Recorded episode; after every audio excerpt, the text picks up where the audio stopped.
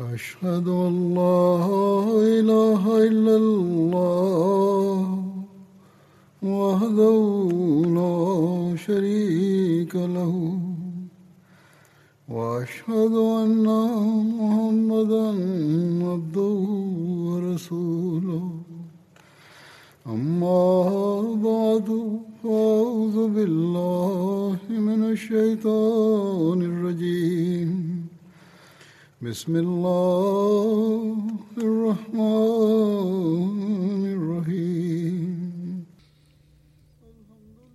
hazrat amirulmuminin mwenyezi mungu amsaidie sana anasema fitina iliyokuwa imeibuka zidi ya hat usman raziallahu taala anhu habari zake zilikuwa zinazungumzwa kuhusiana na fitina hiyo kama alivyoeleza hat musleh maud raziallahu anhu na kwa asilimia kubwa ameeleza nukuu za tabri kisha amezichambua au sawa na nukuu hizo za tabri ameeleza mtazamo na uchambuzi wake. Hatmusleh maud raziallahu anhu anasema ya kwamba muhammad bin abubakar muhammad bin huzaifa na amar bin yasir ndiyo watu watatu ambao walikuwa wamepotoshwa na waasi na walikuwa wameungana nao. Na ukiwaacha hawa watatu kutoka wakazi wa madina hakuwepo mtu yeyote mwingine awe sahaba au asiwe sahaba ambaye alikuwa akiwahurumia wafisadi hawa. Na kila mmoja wao alikuwa akiwalaani lakini wakati huo hawakuwa na uwezo vovote watu hawa walikuwa hawajali lawama ya mtu yeyote. Kwa siku ishirini wapinzani hawa wakaendelea kujaribu kutumia mbinu mbalimbali ili hatusman aji uzulu na ukhalifa.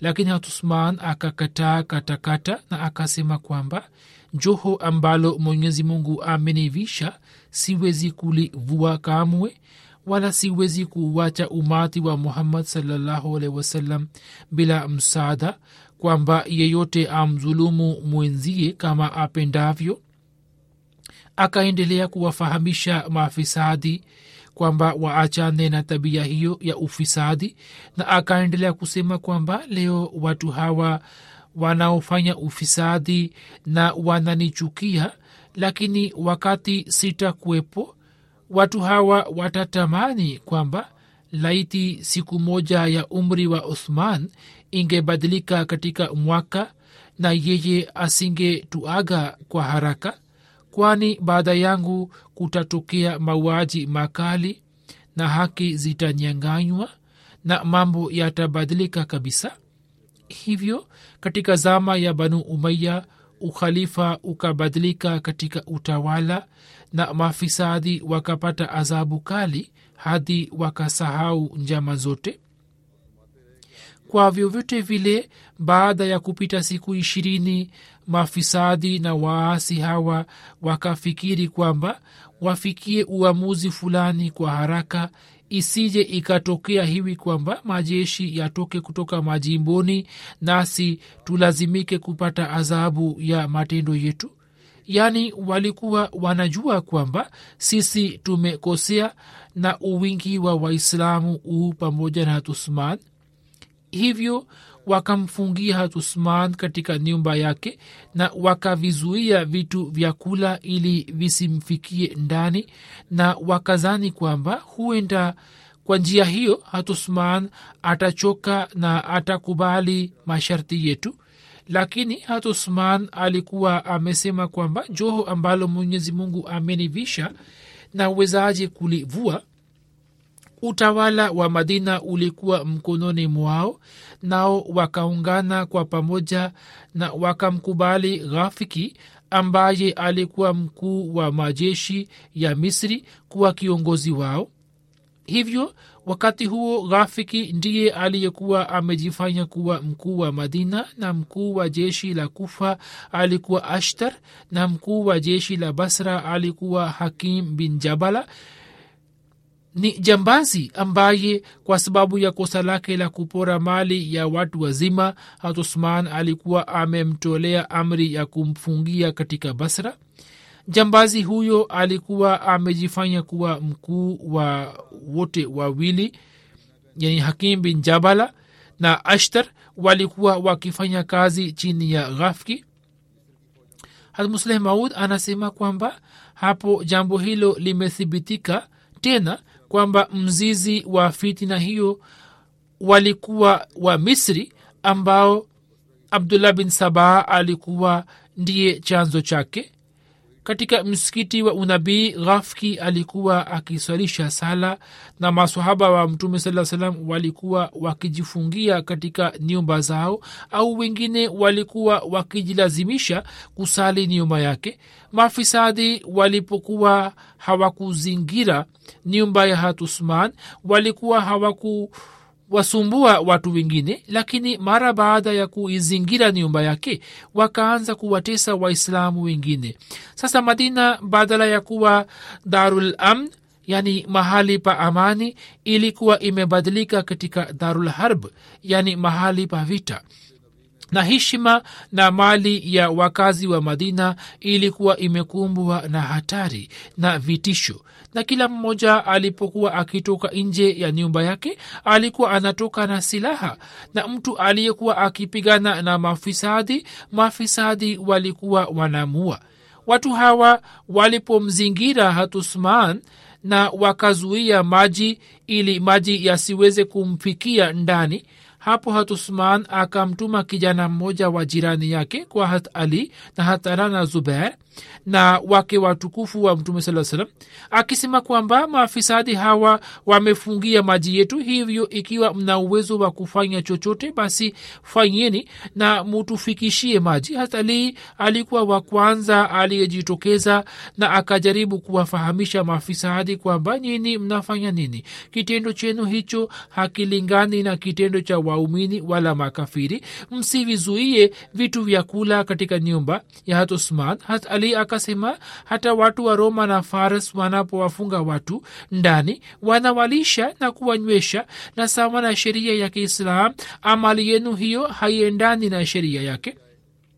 Kwani hatusman amewakosia nini? Hadi mnaona kwamba kumfunga ndani na kumua ni halali lakini nasaha hiyo ya hat ali haikuwasaidia chochote bali wakasema waziwazi kwamba hata kama itokee nini sisi hatuta ruksa hatuta ruksa ya vyakula vimfikie mtu huyo. Huzur anasema kwamba hilo ni jibu ambalo wakampatia mtu ambaye walikuwa wanamtaja mrisi wa kweli wa mtume saa salam yaani kuhusu hat ali walikuwa wakisema kwamba huyu ni mrisi wa kweli. Sasa huyu anapokea jawabu hiyo sasa baada ya kujua jibu hilo je ipo haja ya ushahidi wowote mwingine wa kuthibitisha jambo hili kwamba kundi hili lenye kumtaja hat ali ndiye mrisi wa kweli? Lilikuwa hali kutoka nje ya nyumba zao katika kuihami haki na kwenye mapenzi ya ehlebet bali shabaha ya ujio wao ilikuwa kutimiza masilahi zao kutoka wake watukufu wa mtume saa salam ume habiba akaja kumsaidia. Yeye alikuwa amempanda nyumbu na alikuwa amemletea maji kwenye mtungi lakini kusudio lake hasa lilikuwa jingine. Kulikuwa na wasia za mayatima na wajane wa banu umaiya kwa hatusman hatusman hatume habiba alipoona kwamba waasi wamefunga maji na akapata hofu kwamba wasia zile zisije zikaharibika hivyo akaona kwamba ni vyema wasia zile zitunzwe waila angeweza kutumia njia nyingine ya kumfikishia maji alipofika mlangoni wa hatusman waasi wakajaribu kumzuia. Watu wakasema kwamba huyo ni mama mtakatifu umehabiba lakini mafisadi hawakujizuia na wakaanza kumpiga nyumbu yake. Mama wa waaminio umehabiba akawaambia waasi kwamba nina hofu kuhusu wasia za mayatima na wajane wa banu umaya kwamba zisije zikapotea. Hivyo napenda kuingia ndani ili nizitunze lakini watu hawa wenye bahati mbaya wakamjibu mke mtukufu wa mtume wakisema kwamba wewe unasema uongo. Na wakamshambulia nyumbu yake na wakakata kamba za horiji. Hapo horiji ikadondoka ilikuwa karibu umehabiba aanguke chini na akanyagwe chini ya miguu ya mafisadi na auawe shahidi ambapo baadhi ya watu wa madina waliokuwa karibu wakamsaidia na wakampeleka nyumbani. Khalifa mtukufu anasema kwamba hivyo ndivyo walivyomtendea mafisadi hawa kwa mke mtukufu wa mtume salallahu alehi wasallam. Hata ume habiba alikuwa akimpenda sana mtume mtukufu salallahu alaihi wasalam wasallam baada ya kupita miaka kumi na tano kumi na sita baba yake ambaye alikuwa chifu wa uarabuni na katika makka alikuwa na cheo kama mfalme akaja madina kwa ajili ya shughuli maalum za kisiasa na akaenda kukutana na binti yake. Yeye alipotaka kukaa juu ya kitanda ambacho shuka ya mtume saa salam ilikuwa imetandikwa juu yake ume habiba akaiondoa shuka ile na hakuvumilia kwamba baba yake aliyekuwa mshirikina mwili wake uiguse shuka tukufu ya mtume mtukufu salallahu alaihi waalaihi wasallam na hivyo hakumruhusu baba yake akaye juu ya kitanda cha mtume salallahu alaihi wasallam. Ni jambo la ajabu kwamba ume habiba baada ya mtume muhammad salllahu alehi wasallam akajali na kuzingatia heshima ya shuka ya mtume salllahu alehi wasallam. Lakini maafisadi hawa hawakumjali mke wa muhammad salllahu alehi wasallam baada yake. Na wapumbavu wakasema kwamba mke wa mtume salllahu alehi wasallam ni mwongo ilhali yote aliyokuwa akisema yalikuwa ya kweli hat uthman alikuwa mlezi wa mayatima wa banu umaya na kwa kuona mafisadi wakizidi katika uadui hatume habiba alikuwa amepata hofu ya kwamba mali za mayatima na wajane zisije zikapotea.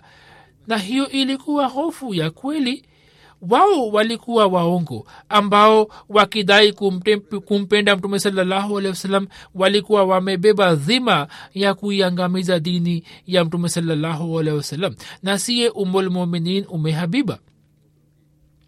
Yeye hakuwa mwongo jinsi hatume habiba alivyotendewa habari zake ziliposhamiri katika madina masahaba na wakazi wa madina wakashikwa na butwa na wakajua kwamba sasa kuwa na matarajio yani kutarajia kupata kheri kutoka kwa mafisadi ni bure tu wakati huo huo hat aisha akaamua kwenda kufanya hija na akaanza kujiandaa kwa ajili ya safari.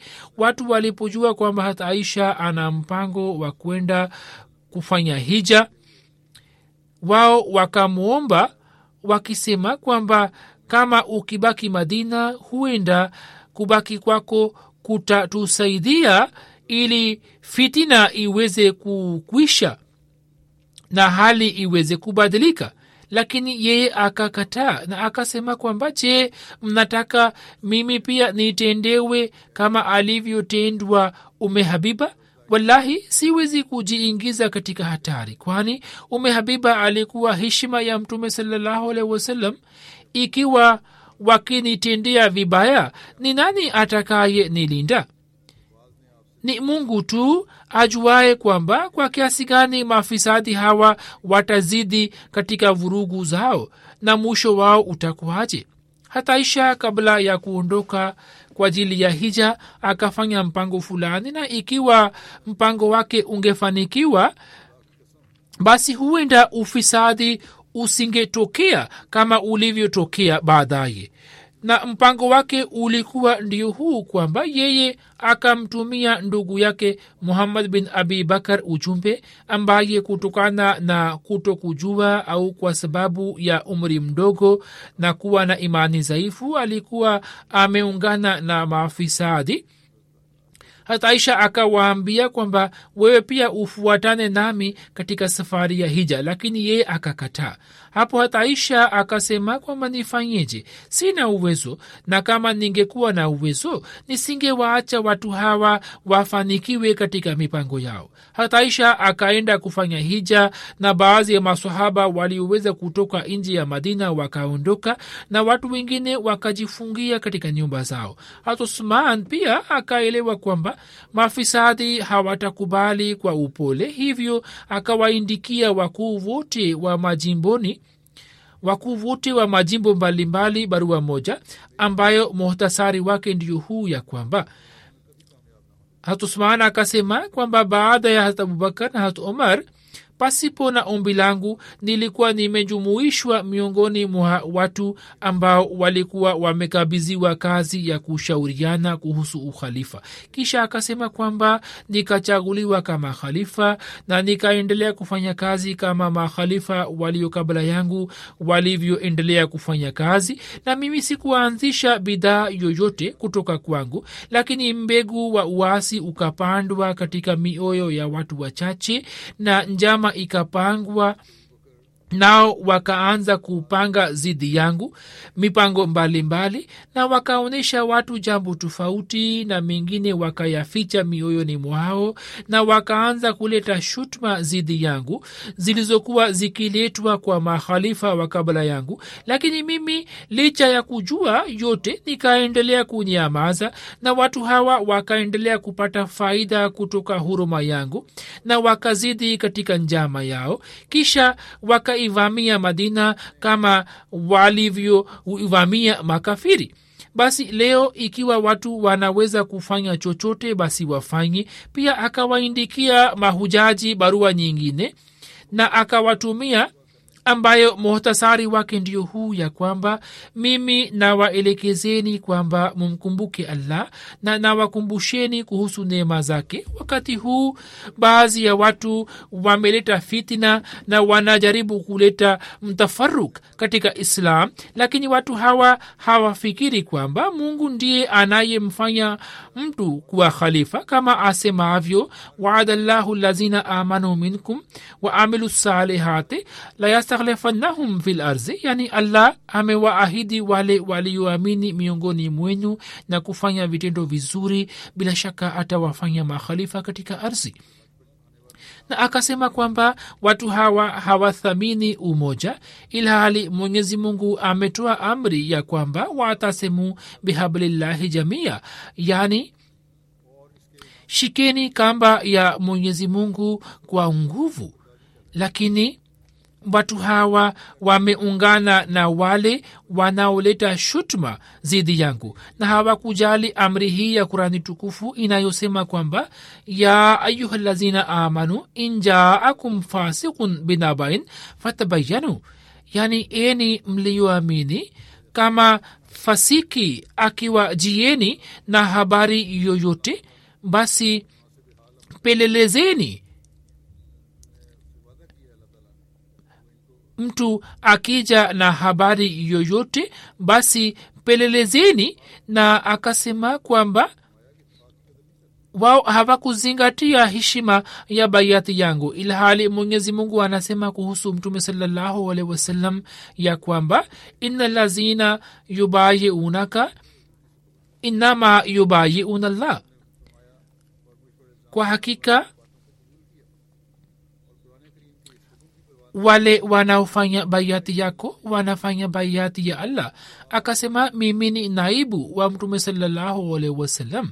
Hivyo jambo hilo linanihusu mimi vile vile kwamba mimi ni naibu wa mtume salllahualhi wasallam. Hakuna umati unaweza kupata maendeleo bila kuwa na kiongozi na imamu asiwepo.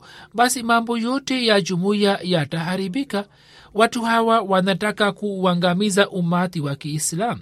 Kisha akasema kwamba watu hawa wanataka kuangamiza umati wa kiislam na hawana shabaha yoyote nyingine. Kwa kuwa mimi nilikuwa nimekubali sharti lao na nilikuwa nimeahidi kuwabadilisha magawana lakini hata hivyo hawakuachana na njama yao. Sasa wananitaka nichague moja kati ya mambo matatu. Awal watu wote waliopata adhabu katika enzi yangu basi kisasi chao kichukuliwe kutoka kwangu. Yaani mimi nitoe kisasi na nisipokubali sharti hilo basi nijiuzulu na ukhalifa na badala yangu watu hawa wamteue mtu mwingine. Na nisipokubali sharti hilo basi watu hawa wanatisha wakisema kwamba watawatumia watu wenzao ujumbe kwamba wao watoke nje ya utii wangu.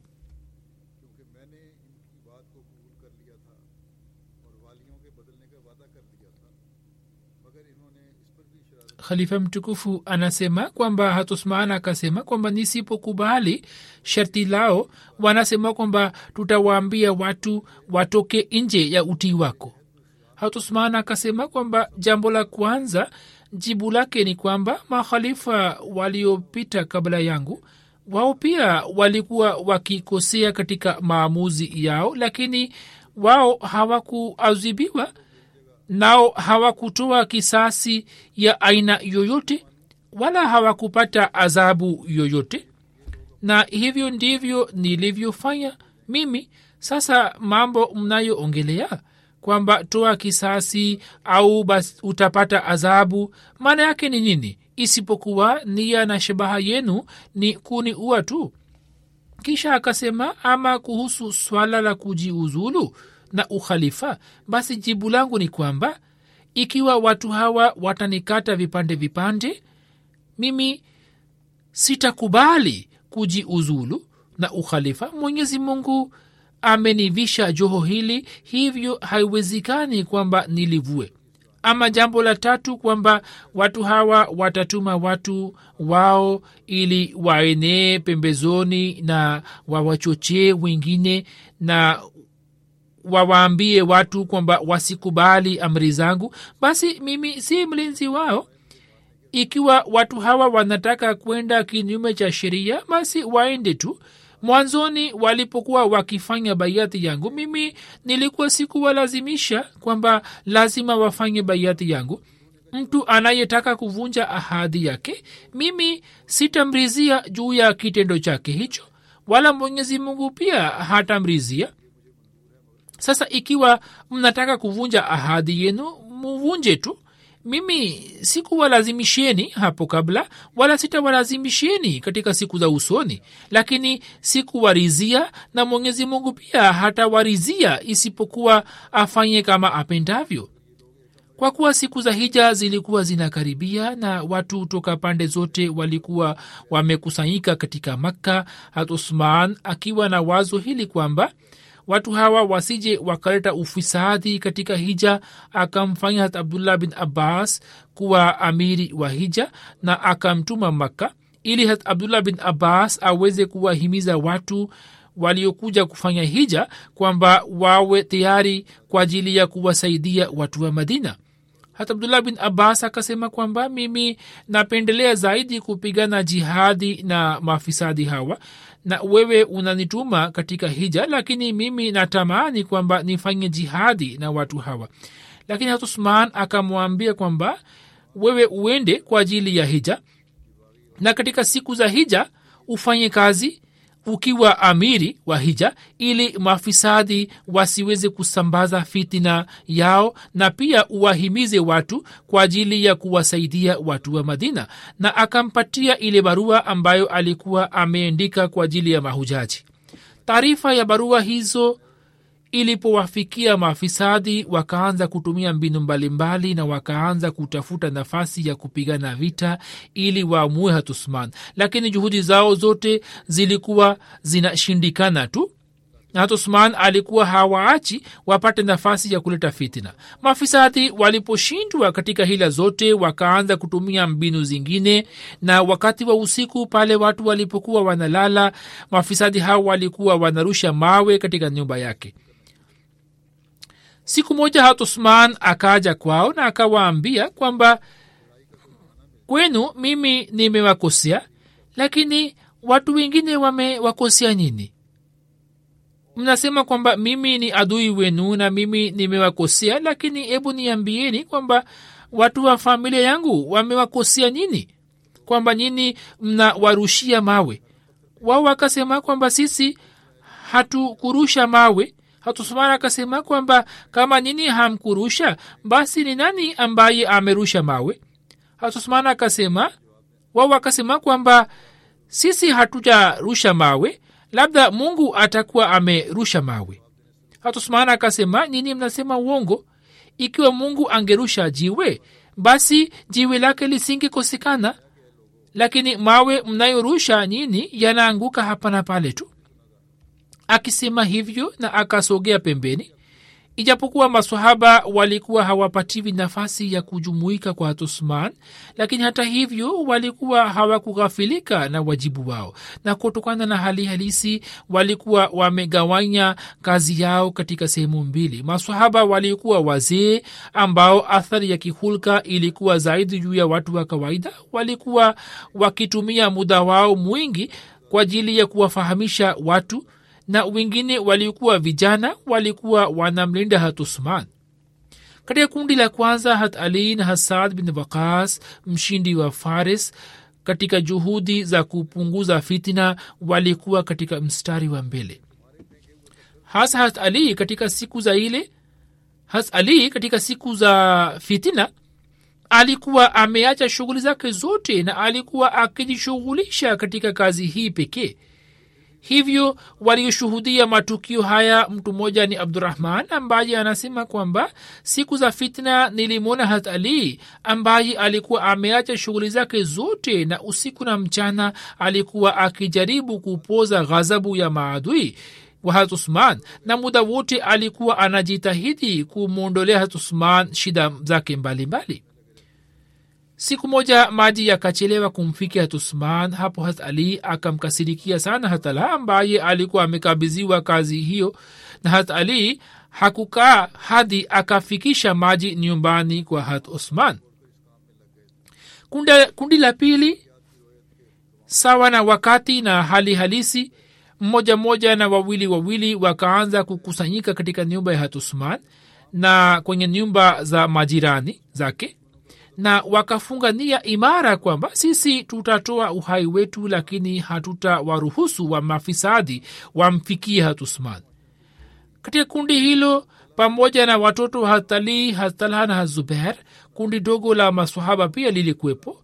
Watu hawa kwa usiku na mchana walikuwa wanalinda nyumba ya hatusman na walikuwa wanapambana na maadui ili wao wasiweze kumfikia na ijapokuwa idadi hiyo ilikuwa ndogo sana na uwezo wa kupigana na idadi kubwa ulikuwa mdogo lakini hata hivyo wakaendelea kupambana nao na waasi wakaendelea kutafuta mbinu mbalimbali ili wapate nafasi ya kumua hatusman huzur anasema kwamba tunapoangalia hali halisi ya wakati ule na jinsi ya usman alivyoitakia islam kheri kwa kuona hayo akili inashikwa na butwa.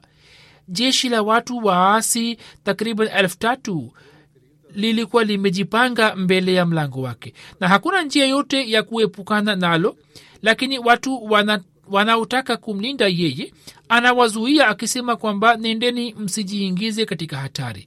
Waasi hawa wana uadui na mimi tu na sio maadui wenu wakati ule jicho lake lilikuwa linatizama zama ambapo kwa sababu ya maafisadi hawa uislam utakuwa katika hatari zaidi na umoja wa kizwahiri na nizamu ya kiroho yote yatakuwa karibu ya kuangamia. Na yeye alikuwa anajua kwamba wakati ule kwa ajili ya kuhifadhi islam na kwa ajili ya kusimamisha islam sahaba mmoja mmoja atahitajika. Hivyo alikuwa hataki kwamba katika juhudi bure ya kumwokoa yeye na kumsalimisha yeye masahaba wapoteze uhai wao. Hivyo alikuwa akiwa nasihi wote kwamba msipambane na maadui hawa na nendeni.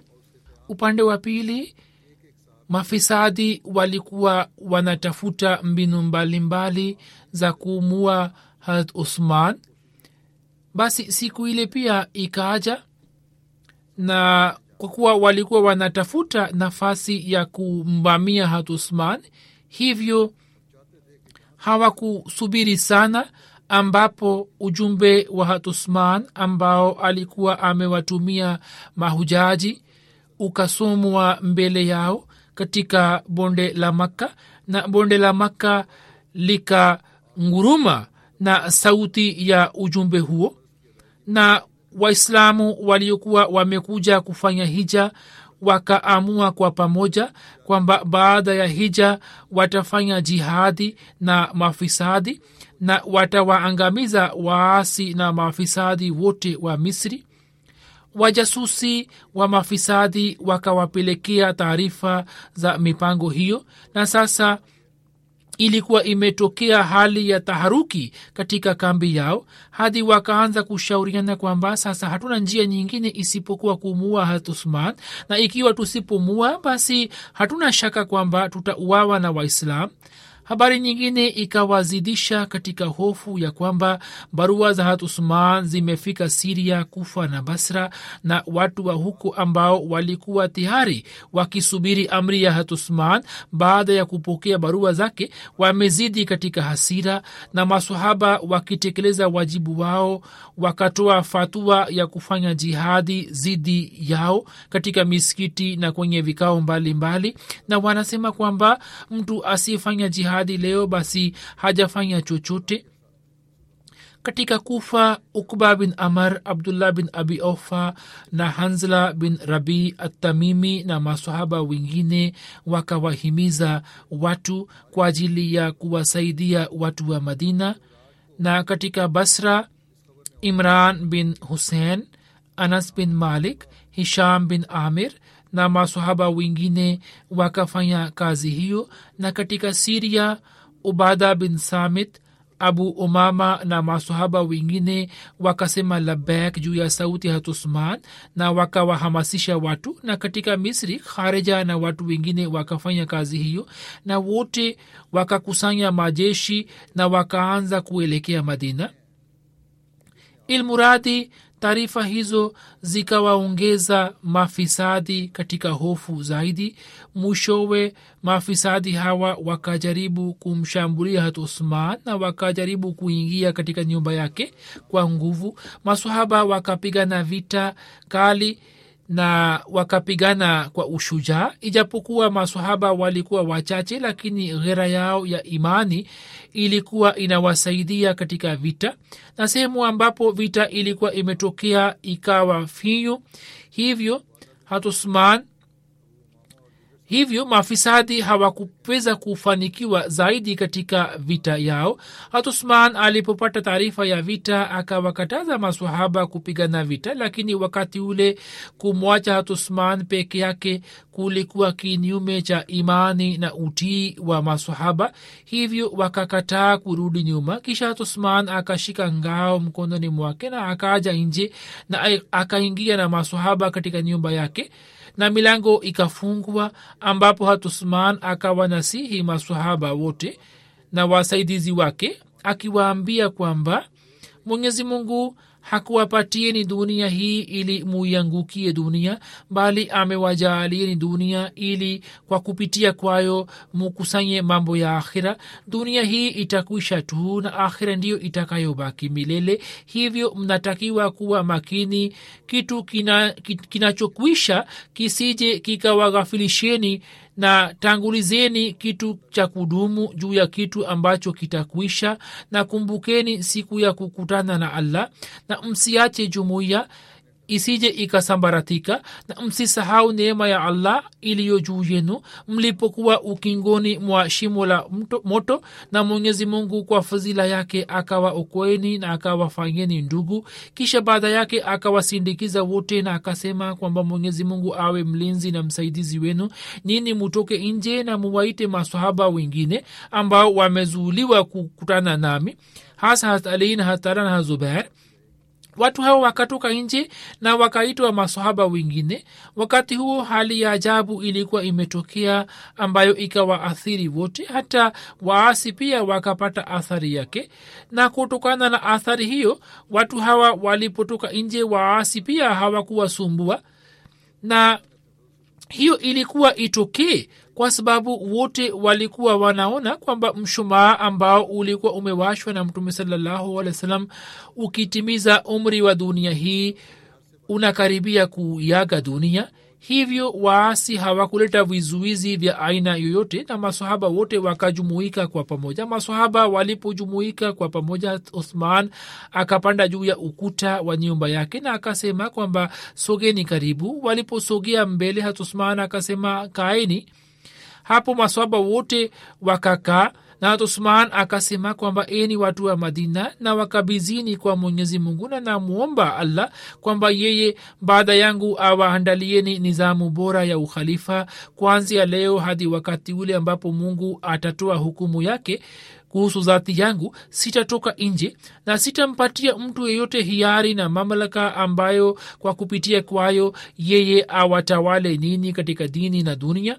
Na kazi hiyo nitamwachia allah kwamba yeye amchague yeyote ampendaye kwa ajili ya ukhalifa wake. Kisha akawaambia masahaba na watu wa madina kwamba wale kiapo ya kuwa wao katika juhudi ya kumlinda yeye hawatajiingiza katika hatari na watarejea majumbani mwao amri yake hiyo ikaleta hitilafu kubwa katika masahaba hitilafu ambayo mfano wake haupatikani hapo kabla. Masahaba walikuwa hawajui chochote isipokuwa kufanya utii lakini leo katika kutii amri hiyo wengine walikuwa wameshikwa na wasiwasi.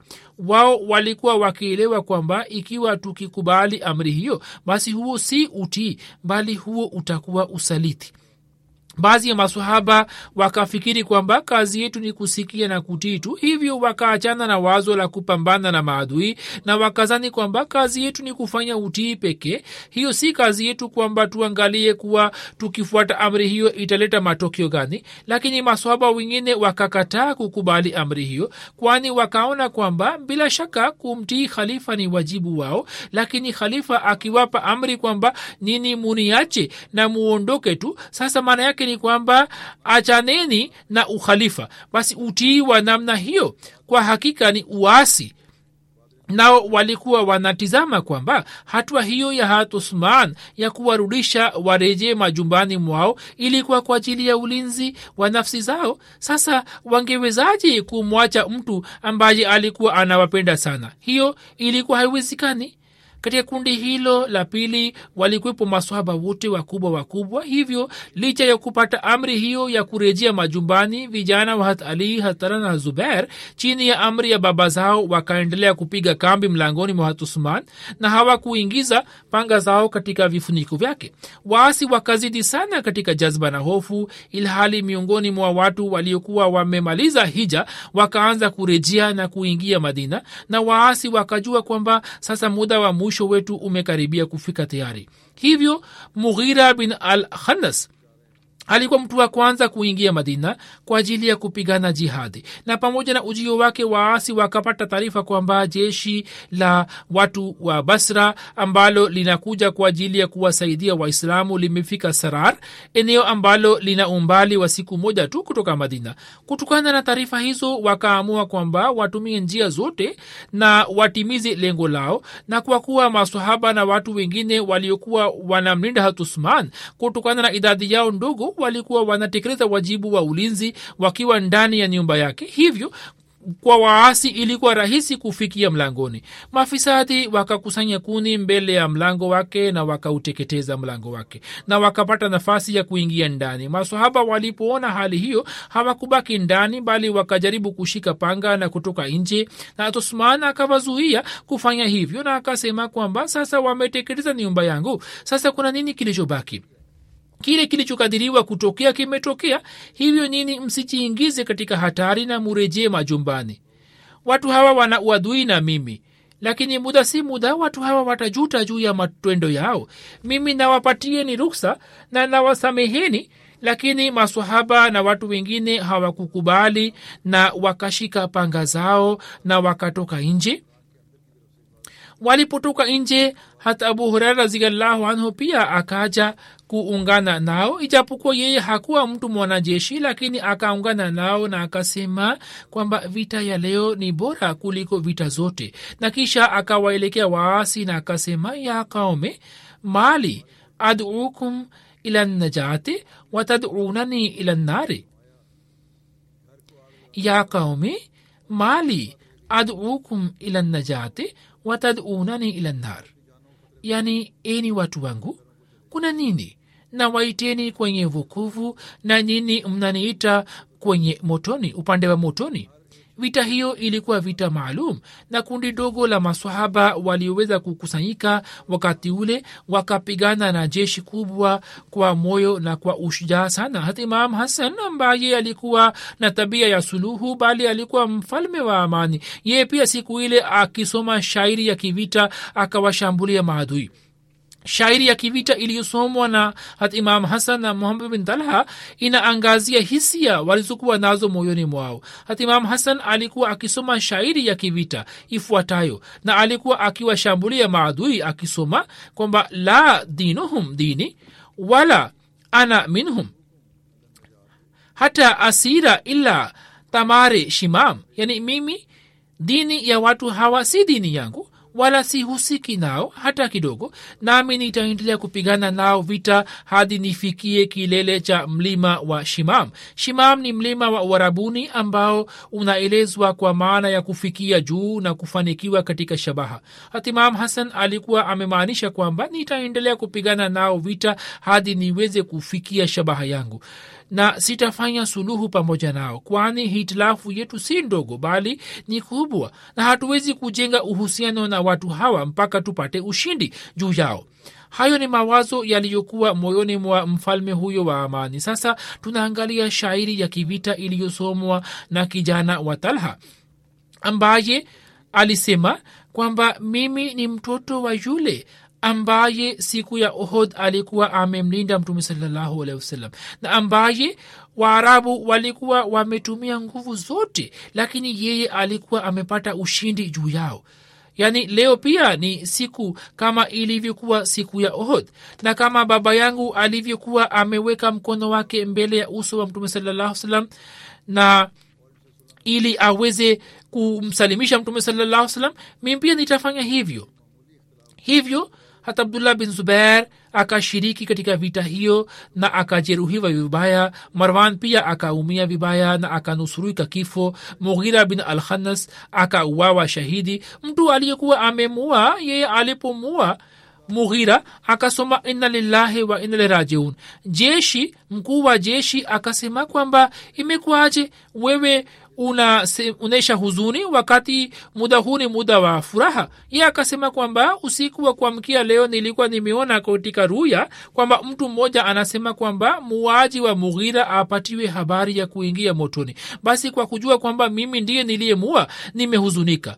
Wapo wengine waliojeruhiwa na wengine wakauawa na kundi lenye kumhifadhi hatusman likapungua zaidi na zaidi lakini waasi hawakuacha mambo yao na wakaendelea kupi kupigana vita na jumuiya hii ya allah ambayo mungu alikuwa anaipenda upande wa pili masahaba pia wakaonyesha kiwango cha juu cha imani yao na pamoja na hayo kwamba wengi wao wakauawa na wengine wakajeruhiwa vibaya lakini waliobaki wakaendelea kumlinda usman wakiwa mlangoni. Hazur amesema kwamba habari hizo bado zinaendelea na nitazieleza katika siku za usoni inshallah kwenye hutuba ya ijumaa. Napenda kuiambia jumuiya kwamba wanajumuiya wa pakistan wakumbukwe kwenye maombi pia muiombee aljazair ambapo kesi zimeanza kufunguliwa tena dhidi ya wanajumuiya. Mwenyezi mungu awarahisishie wote na awaondolee mateso ya maadui kwa haraka na awajaalie unafuu sasa baada ya sala nitasalisha sala ya jeneza ghaibu. Hivyo napenda kuwazungumzia baadhi ya marehemu. Jeneza ya kwanza ni ya mheshimiwa maulvi muhammad najib khan sahib naib nazir dawat ilallah kusini mwa india kadian ambaye alikuwa mtoto wa marehemu master bm muhammad sahib wa jumuiya ya ahmadia kaknad wilaya arnakalam kairala kumi na nne februari kwa sababu ya kupata mshtuko wa moyo akafariki dunia. Inna lillahi wa inna ilahi rajiun. Kwa fadhila ya allah marehemu alikuwa musi amewaacha nyuma mjane na watoto wa kiume watatu na wote watatu wamo katika mpango uliotukuka wa wakfe nao. Kijana mmoja anasoma katika jamia ahmadia marehemu hakuwa mwanajumuiya wa kuzaliwa bali katika umri wa miaka kumi na saba marehemu kwa kumpitia baba yake alikuwa amepata habari ya jamaat kisha akaanza kusoma vitabu vya jamaat na kitabu cha hikma na mafundisho ya kiislam na siku moja akamuuliza babake kwamba mtoto mmoja katika umri gani anaweza kujiamulia? Baba yake akasema kwamba mtu katika umri wa miaka kumi na saba kumi na nane anaweza kujiamulia. Kisha marehemu kwa kumpitia maulana alvi akafanya baiati na kuingia katika jamaat. Kuhusiana na baiati yake maulana alvi saheb anasema na anaeleza ndoto yake kwamba nilikuwa nimeona katika ruya kwamba nyota nyingi zinakuja kwangu na nyota moja ndogo inakuja kwangu kwa mwendo kasi. Alvi saheb anasema kwamba muradi wa nyota hiyo ndogo alikuwa maulvi najib khan saheb marehemu alikuwa mtu wa kwanza katika nyumba yake aliyejiunga na jamaat. Baba yake alikuwa na habari za jamaat lakini hakuweza kujiunga na jamaat wakati ule. Baadaye kutokana na juhudi za marehemu mama na baba yake na ndugu zake wakajiunga na jamaat. Baada ya kufanya baiati marehemu kwa sababu ya ndoto yake moja akajiunga na jamia ahmadia na akaamua kuitumikia jamaat kama mtumishi wa jumuiya kisha alipomaliza masomo ya jamia akapangiwa katika maeneo mbalimbali ya india akaweza kuitumikia jamaat katika chandigarh na kwenye maeneo mengine. Kisha nilikuwa nimemteua naib nazir dawat elalla. Pia aliweza kuitumikia jamaat kama naib incharge idara nurul islam. Na akafanya kazi vizuri alikuwa akizingatia sana sala na sala ya tahajudi. Alikuwa mwaminifu mkubwa kwa ukhalifa. Kila kazi alikuwa akiifanya alikuwa anafanya kwa ikhilasi na kwa weledi mkubwa. Hiyo ilikuwa sehemu ya tabia yake kwamba alikuwa akifanya kazi zote za jamaat kwa uangalizi mkubwa na kwa wakati alikuwa akizingatia sana ibada zake na alikuwa akiwahimiza watu wa nyumbani ili nao pia wafanye ibada.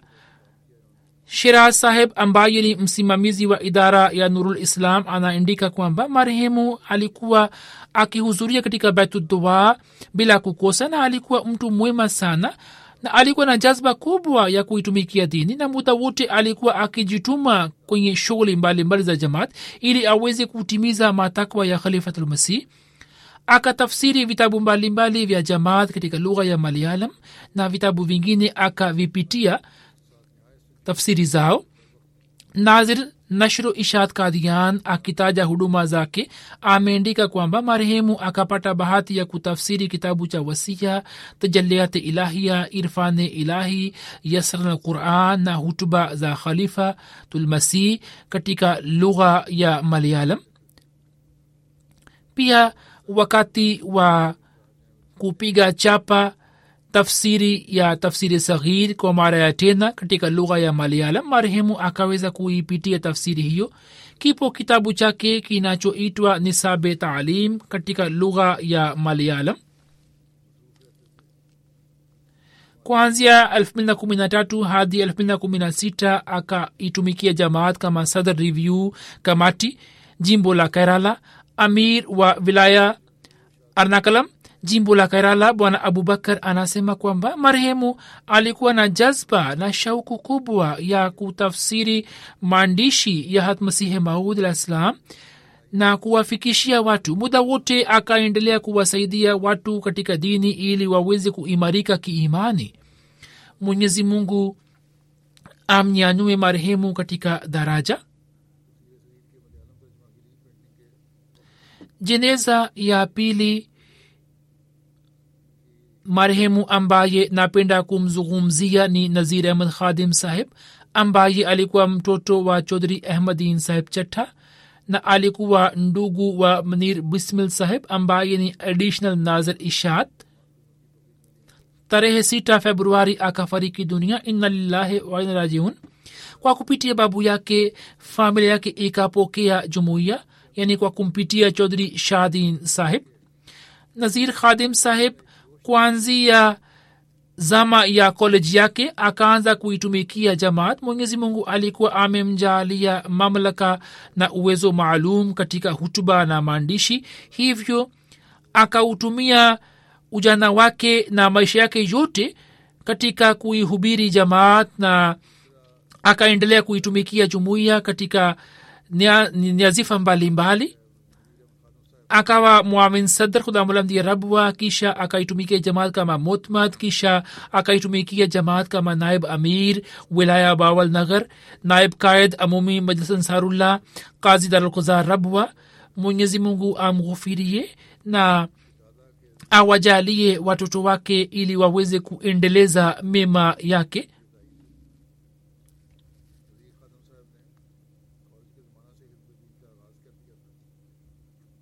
marehemu anayefuata ni mheshimiwa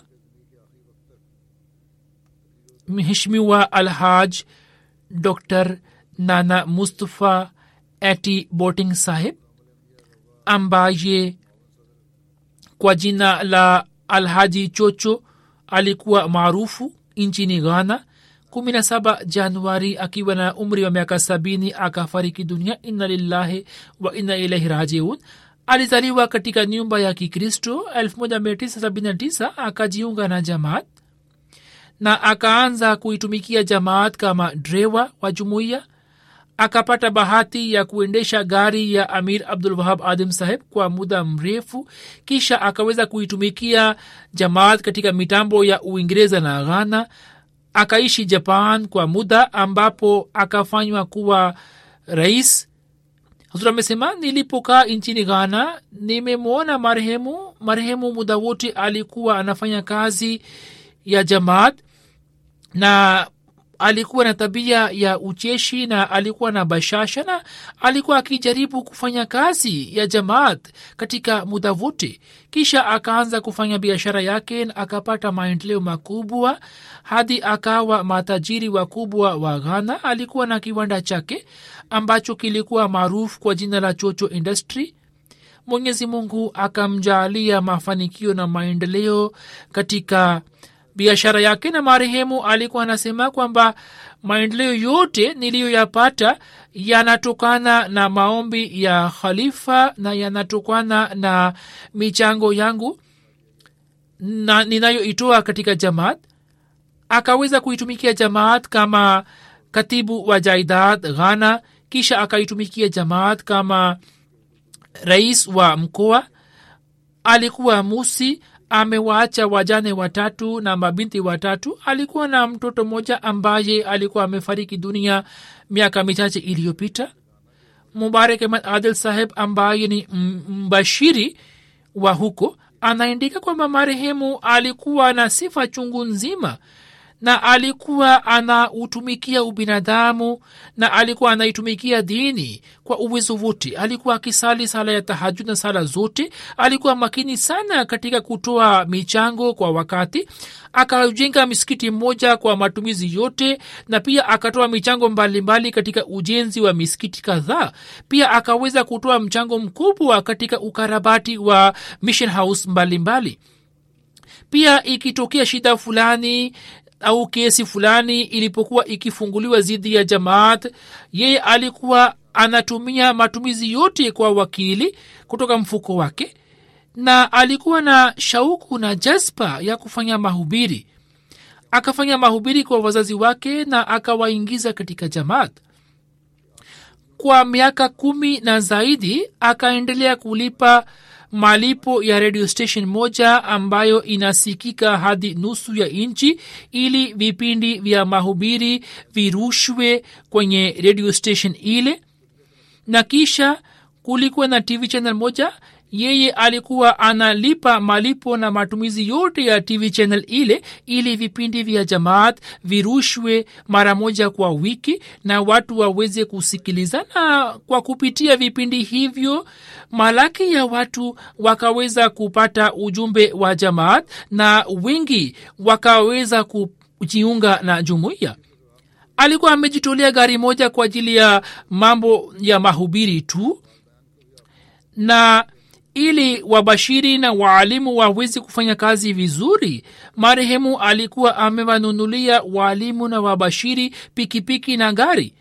Na pia alikuwa akiwasaidia watu mbalimbali kwa siri na alikuwa akiwaambia wanajumuiya kwamba muithamini jumuiya kama iwe kitu kizuri na chenye thamani na muitumikie jamaat kwa ikhilasi na muwe tayari kwa ajili ya kujitolea na mkifanya hivyo mwenyezi mungu pia atawajaalieni kwa hisani zake na fadhila zake na mwenyewe alikuwa mfano wake. Alipokuwa akiwa nasihi wengine alikuwa anaonyesha mfano wake kwao.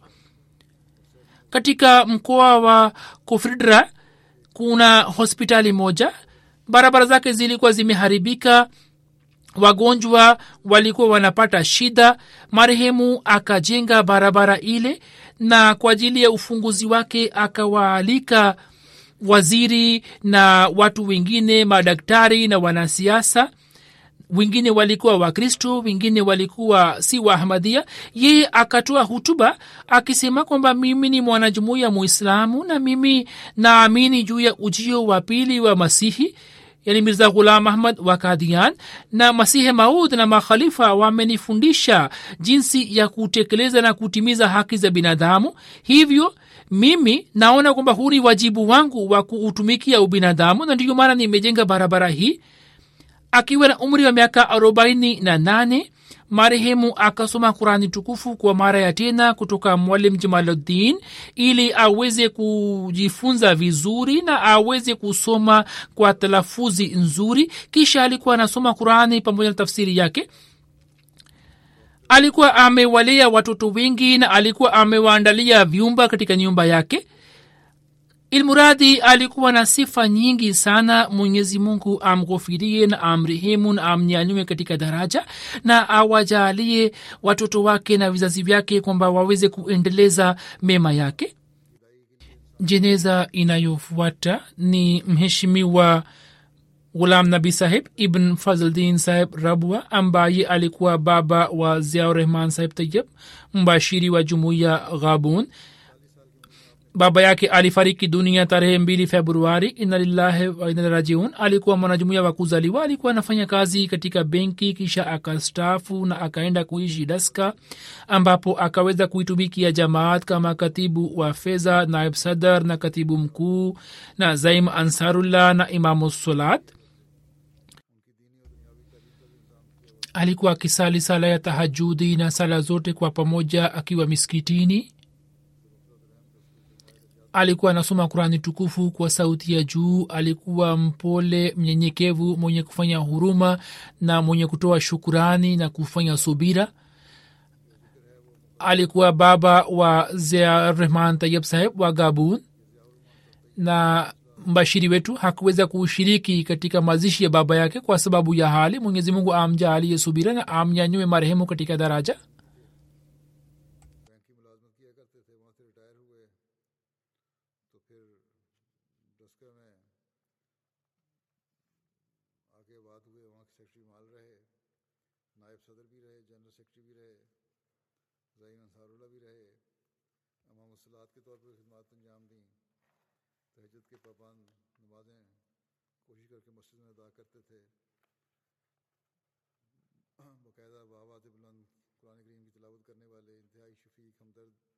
नरम दिल और साबर शाकर इंसान थे।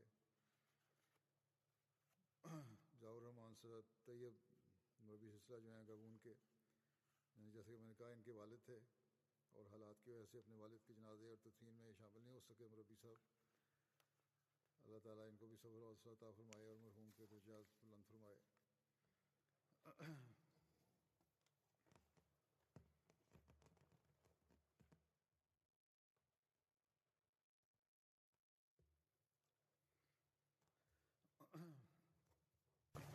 الحمد لله الحمد لله نحمده ونستعينه ونستغفره ونؤمن به ونتوكل عليه ونعوذ بالله من شرور أنفسنا ومن سيئات أعمالنا.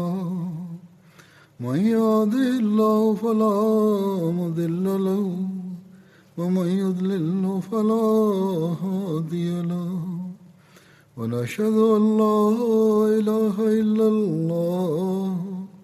ونشهد أن محمدا عبده ورسوله. عباد الله رحمكم الله. إن الله يأمر بالعدل والإحسان.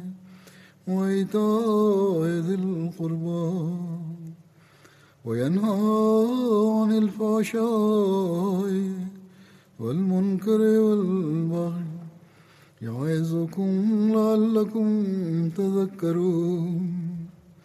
اذكروا الله يذكركم وادعوه يستجب لكم ولذكر الله أكبر.